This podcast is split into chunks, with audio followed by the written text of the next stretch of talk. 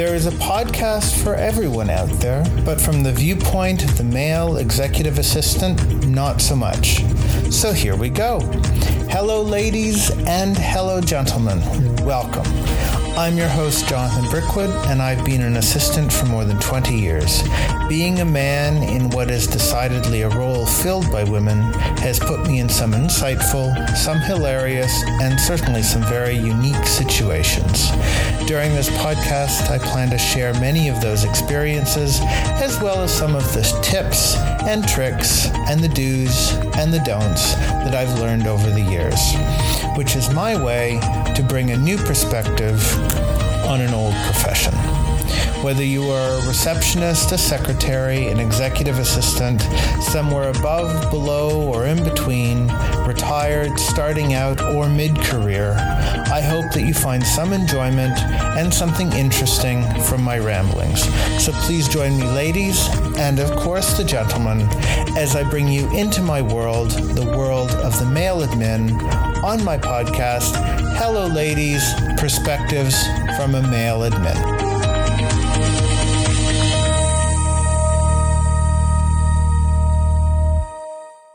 Welcome back. I'm Jonathan Brickwood, and this is episode 13 of the podcast Hello Ladies Perspectives from a Male Admin. Thank you for joining me this week, and as always, thank you for your support. It's still board meeting season for me, so I am tired, but I will not bore you with this because you can see it in my video. I've got bags under my eyes. However, this week, I'm looking at three different types of supporting at the top. So I have no right to say that I'm tired when I look at CEOs and what they need to do. The first that I will talk about this week is admin adjacent supporting the CEO. Again, it'll be back at the bank with a couple of different ways I have assisted supporting the CEO. The second I'm looking at is what it's like supporting the board through the corporate secretary. And the third, the one time I have had supporting the CEO directly. I want to wish everyone also a happy Halloween on Tuesday. I almost said Thanksgiving, but a happy Halloween on Tuesday. And I hope that it is enjoyable for you. So now I bring you into my world, the world of the male admin.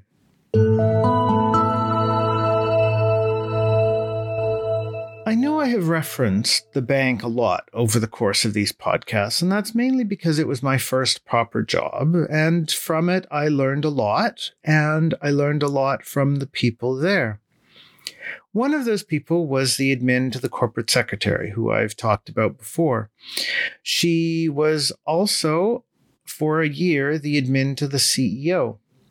I briefly touched on this last episode when I talked about the television in the boardroom and how she called me to come down and help with that. That's a good example of those things that we admins do when we support at the top, the things that are beyond scheduling and beyond correspondence and email. There are always going to be the could you just and might you be able to things that we admins do. When we're supporting someone we align really well with, that we like, and who supports us as equally as we support them, it makes doing these extra things so much easier. Although I never directly supported the CEO of the bank, because of my friendship with the EA there, I had a lot of contact with the CEO in what I call supporting adjacent, and I'll touch on a couple of these now. One of my first roles at the bank was in the legal department. In that role, as I've mentioned, I supported the senior counsel as well as at various times the corporate secretary. Part of my job supporting the senior counsel was to get signatures on agreements. These were agreements which required signatures of those on the executive team, the CEO, CFO, COO, etc. I had a list of who could sign which types of agreements, how much they could sign for, and whether they could sign for both sides of the bank. It was, actually still is, a securities company and a trust company meaning that different executives could only sign certain types of agreements on the different sides of the company. The CEO, though, of course, could sign every agreement at any amount and for both sides of the company. Which is why, whenever I needed to get signatures, I always started with him, because I knew that if I needed two signatures for one side and one signature for the other side of the company, I could knock off two of these three signatures with the CEO alone, and then only need one other executive.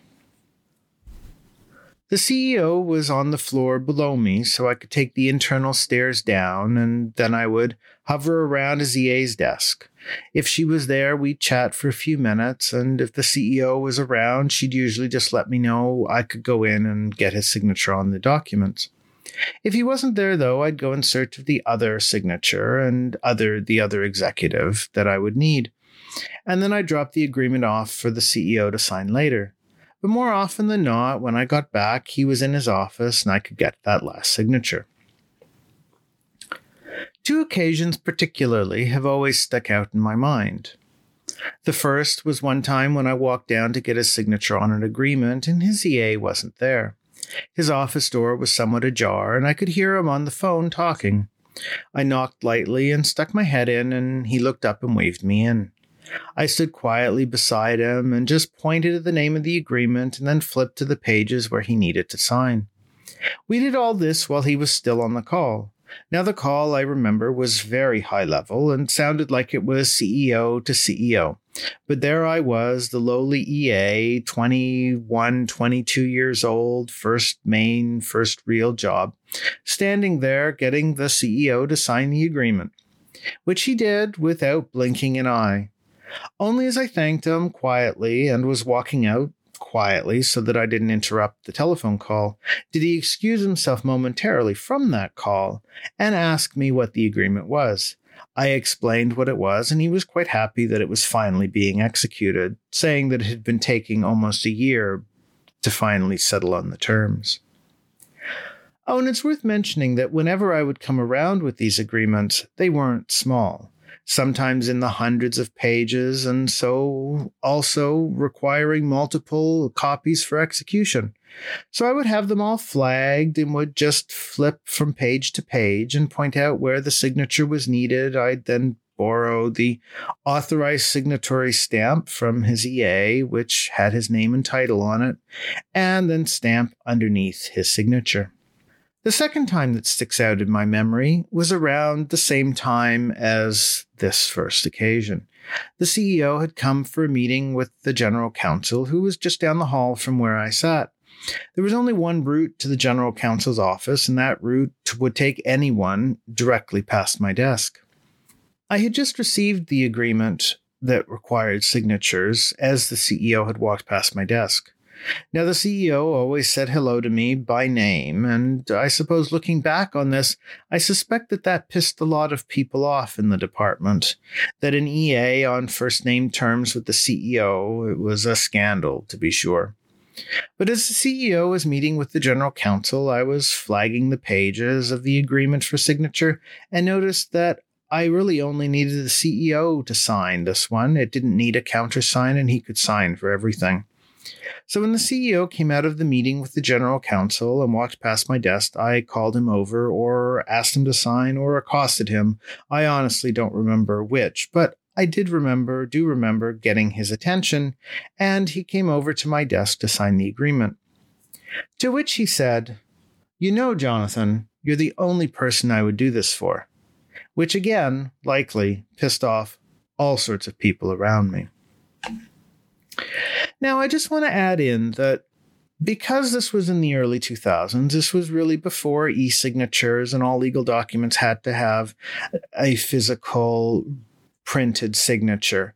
And so stories like this, I expect, aren't common anymore that every, because everything is done digitally and all of the documents are signed either in PDF or e signature or any other such um, software program that I don't know that if I were doing these stories now in this type of a role, that I would actually have this. I don't remember the last time I've actually had to get a physical signature on anything at work in a long time. Everything is digital and everything is just done that way now. Following on the you're the only person I would do this for level of trust, there was an occasion where I was asked to print and deliver a document to the CEO. My EA friend, who was at that time EA to the corporate secretary, was the one who would sit in a boardroom outside the meeting of the board of directors, and her role would be to coordinate with attendees to the meeting and let them know if the board was running on time or ahead or behind, and let them know when to come down, and then they would wait with her until they were called into the meeting to give their report. She was also there to arrange catering and refreshments for the meeting as necessary and other, any other admin duties that the board might require. On one occasion, as the meeting was wrapping up, she called me from the room, having just sent me a very confidential document. The CEO had sent it to her to print, and which needed to be given to a board director.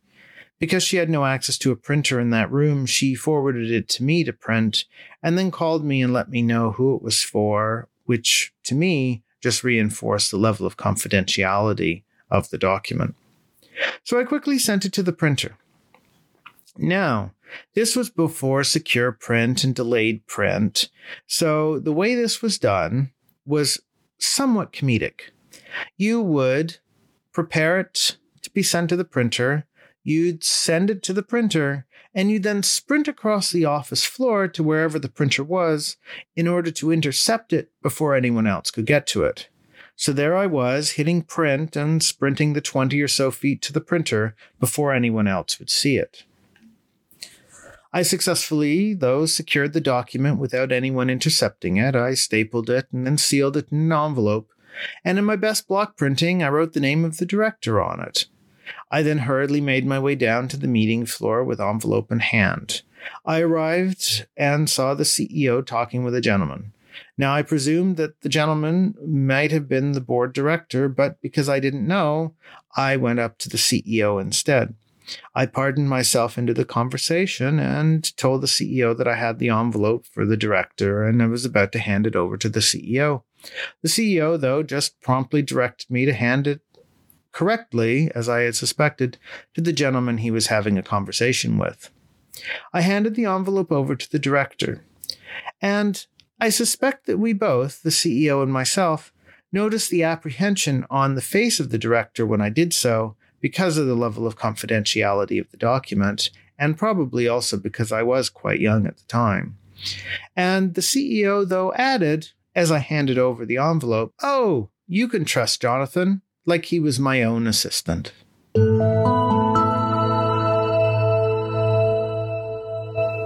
Following on my previous anecdote, I did a number of fill ins for the corporate secretary when I was at the bank, each time, though, with the blessing of the CEO. I've touched on the assembly and delivery of board packages in a previous episode, so I won't describe it again.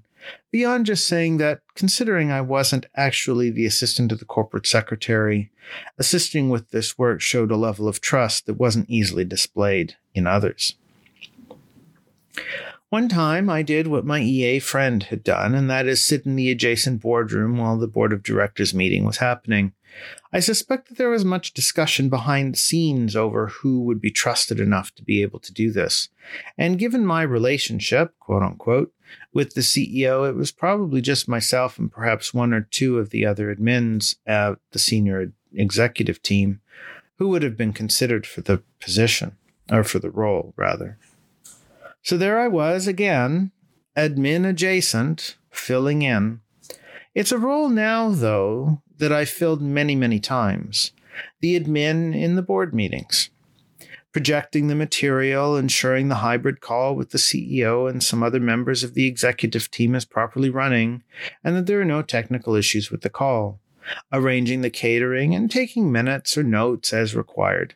Thankfully, though, most meetings that I'm in now have a member of the legal team who actually takes the minutes of any meetings. I suppose it's fortunate that I was exposed to this type of interaction at such a senior level so early in my career.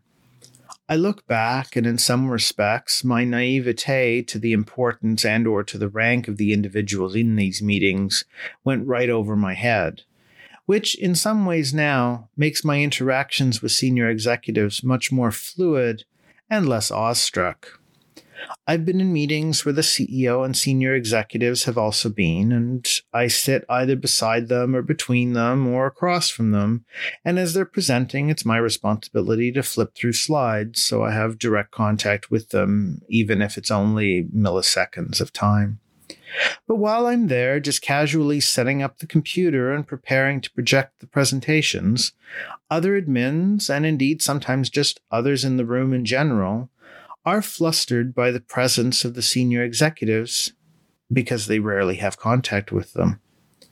I guess my comment on this particular reminiscence is that, and this might sound a little pompous and self important, I realize, but sometimes it's just easier to get on with what I'm tried there to do, to make the meeting run smoothly and without issue.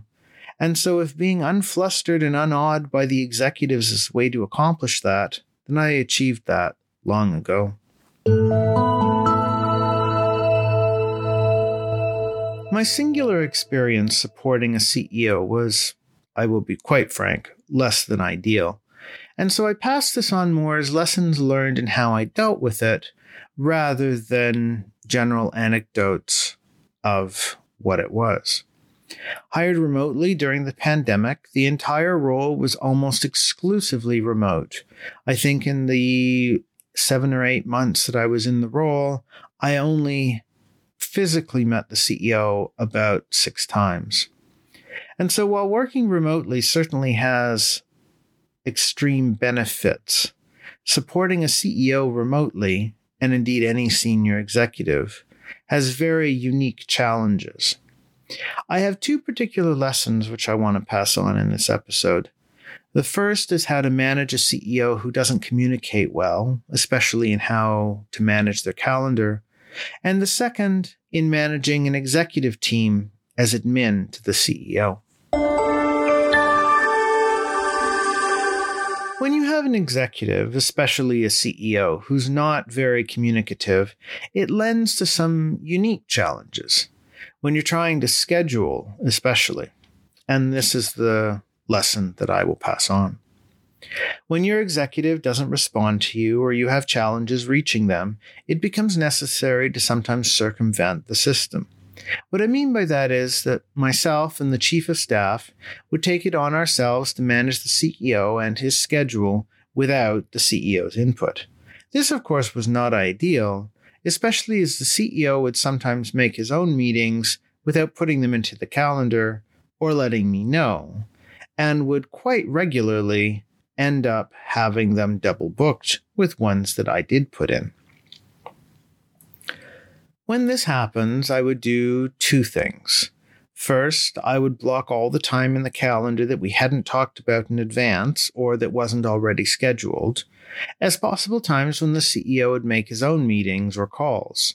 And second, I would text and call persistently the CEO if a change needed to be made. Now, I'm not saying that this is ideal. It's not, nor am I saying that this is the best way to deal with the situation. Again, it wasn't. But it is the way that we needed to handle this particular CEO, and thankfully we managed to get reasonable results this way, even if it did require a lot of chasing on my part. Eventually, the CEO would respond, albeit not speedily, to my texts or calls and voicemails.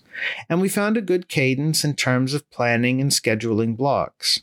We agreed that any time after 3 p.m., I wouldn't schedule anything, and he would take that time for any meetings he wanted to make himself. Also, he agreed that he would send people my way if they wanted to book a meeting with him rather than him booking it himself. That being the case, he still called and texted certain people regularly without letting me know, to the point where he would regularly miss scheduled meetings because he was on one he had scheduled himself. There is no perfect or magic solution in these type of situations. Sometimes you need to do the best you can and assert a level of decision making in terms of scheduling and then just tell them, this meaning the CEO or the executive, rather than confer with them. Of course, this has its significant downside, mainly that me, myself, and I would regularly take the blame for missed or double booked meetings.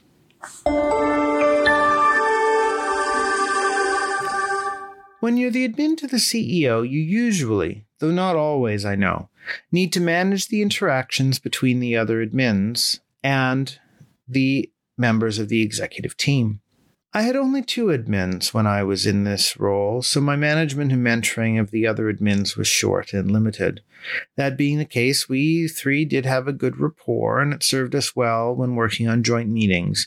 We, meaning the admin team, the three of us, would split parts of planning meetings or planning events between us, and we would then just send everything out, out once it was finished. Managing the executives, on the other hand, was a different thing entirely. When you're at the level of admin to the CEO, it's quite common that you have interactions with the executives directly rather than through their admins. I tried to go through the admins as often as I could, but if they were to contact me, meaning the executives, I wouldn't go to the admin as well. But as I said, because we were small and we were a small admin team, it meant that most of the executives didn't have their own admin. Actually, I was the only admin who only had one. The other admins each had at least three or four of the executives in turn. So I'd regularly get messages from the executives themselves asking for meetings or documents or just five minutes with the CEO. And as we all know, just five minutes turns into just 55 minutes, and then everything gets thrown for a loop. In these cases, though, and in this role, you are very much the gatekeeper. You need to be very strict and very selective about who gets how much time and for what they get that time for. It's also usually the case that you need to get right into a lot of the matters and issues that are going on between the executives so you can understand who needs time over the others. A particular example was that the CEO was planning to terminate one of the other executives. And so I was read into that very early on so that I could accordingly schedule the meetings with HR and understand what was going on. I was also needed to liaise with IT and various other people once they were terminated so that we could get them off of the system as quickly as possible. Which leads into the other part of managing the executives, and that's being the weekly executive team meetings. When I was in this role, I would prepare the agenda for and take the minutes of the weekly executive meetings. They were 90 minutes long and they were all done on Teams.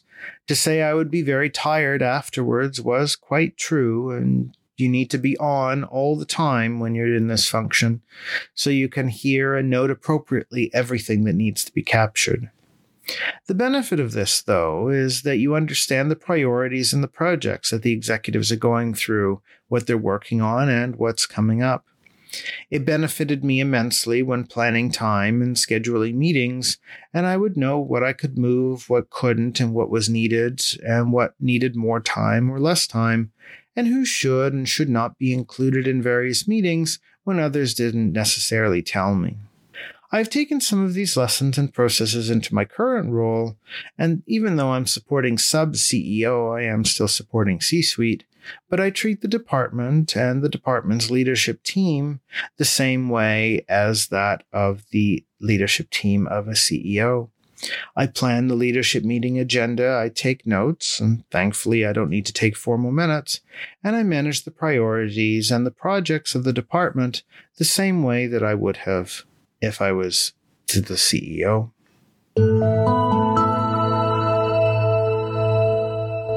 Thank you again for joining me on this episode. I hope you found it interesting to learn about what it's like supporting at the top. Whenever you do support at the top, it takes a different style and a different perspective and a different look and understanding of the needs and what it takes to meet them. For next week's episode, number 14, I will be delving into Reddit. I'll be looking through some of the questions and answers that are there and offering up my own view on them. I may turn this into a regular thing depending on how it goes here. Episode 15, I'll have a look at mentoring both inside and outside of being an EA. As, as an EA who has mentored and has been mentored at various points in my career. And for episode 16, I'll be looking at interviewing. I'll have a look at some of my most memorable interviews and some of the lessons that I took away from them, and what to look out for when getting an interview call. I'd like to wish you all, as I said at the beginning, a happy Halloween this week. For those of you parents taking your children out trick or treating, have fun and be safe. And for those just trick or treating on your own, have fun. And for those doing office Halloween parties, have fun and remember, be careful. I don't tend to go trick or treating out anymore, but I do wish you all the best. I remember as a child I loved it, and one Halloween I went as an air conditioner. And thankfully, I can't find a picture of that, so there's no proof that I did actually go out as an air conditioner. Like always, I would like to thank you, my dedicated listeners, for your support, and thank you for sticking around now through 13 episodes of my perspective. You can continue to find my videos on TikTok, Instagram, and on the YouTube accounts, and I'm always looking for new ideas. And if you have any, please leave me a comment or send me an email. So until next time, have a great week I'm Jonathan Brickwood, and this has been the perspective of a male admin.